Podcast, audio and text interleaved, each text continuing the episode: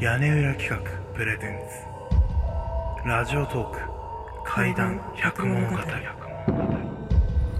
第85夜。だるまさんが転んだ。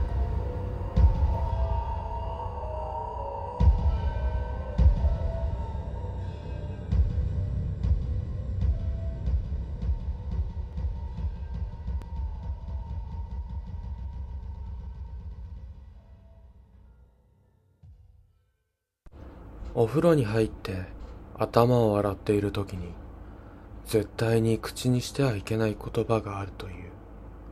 それはだるまさんが転んだ。頭の中で考えるだけでも非常にまずいことになるという。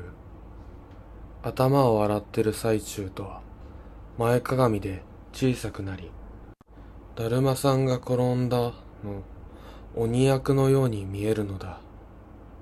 さらに水場は霊が集まりやすい場所。家の中でもキッチンやお風呂トイレなど水回りは霊が集まる場所と言われている。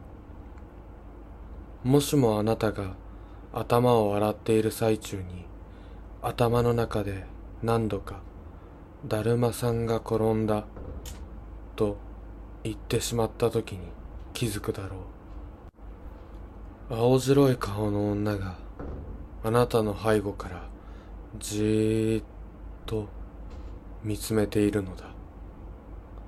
あなたの肩越しにじーっと見つめている。あなたは今日これからお風呂ですか？もしもこれからお風呂に入るのならだるまさんが転んだ。